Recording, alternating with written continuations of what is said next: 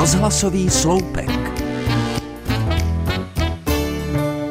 Zbyly mi doma 4 banány, už hodně měkké a poseté hnědými tečkami.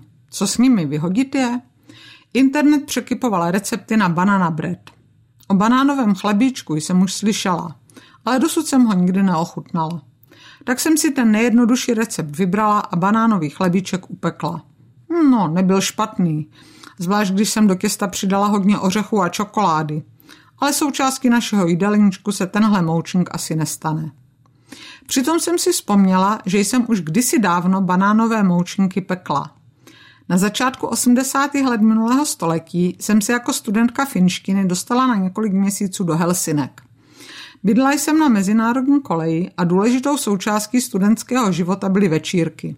Konaly se o víkendech a slušelo se na ně něco přinést. Kupovat jsem nic nemohla, šetřila jsem stipendium na knížky, no a taky na džíny. Proto jsem vždycky upekla jediný moučník, který jsem tehdy uměla. Jednoduchý jogurtový koláč s ovocem.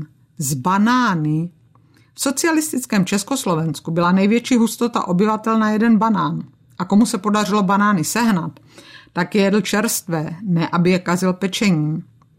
Zato v kapitalistickém Finsku bylo banánů všude plno a byly tak levné, že se jimi mohla ládovat i jedna chudá studentka.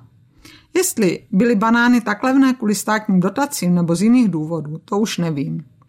Zato si dodnes pamatuju, jak jsem nemohla pochopit, že banánů, u nás tak nedostatkových, je v zemi pod polárním kruhem co hrdlo ráčí a navíc za babku. A už vůbec jsem si nedokázala představit, že i u nás bude banánů všude plno a mě napadne takový nesmysl, že bych tu vzácnou lahůdku mohla vyhodit.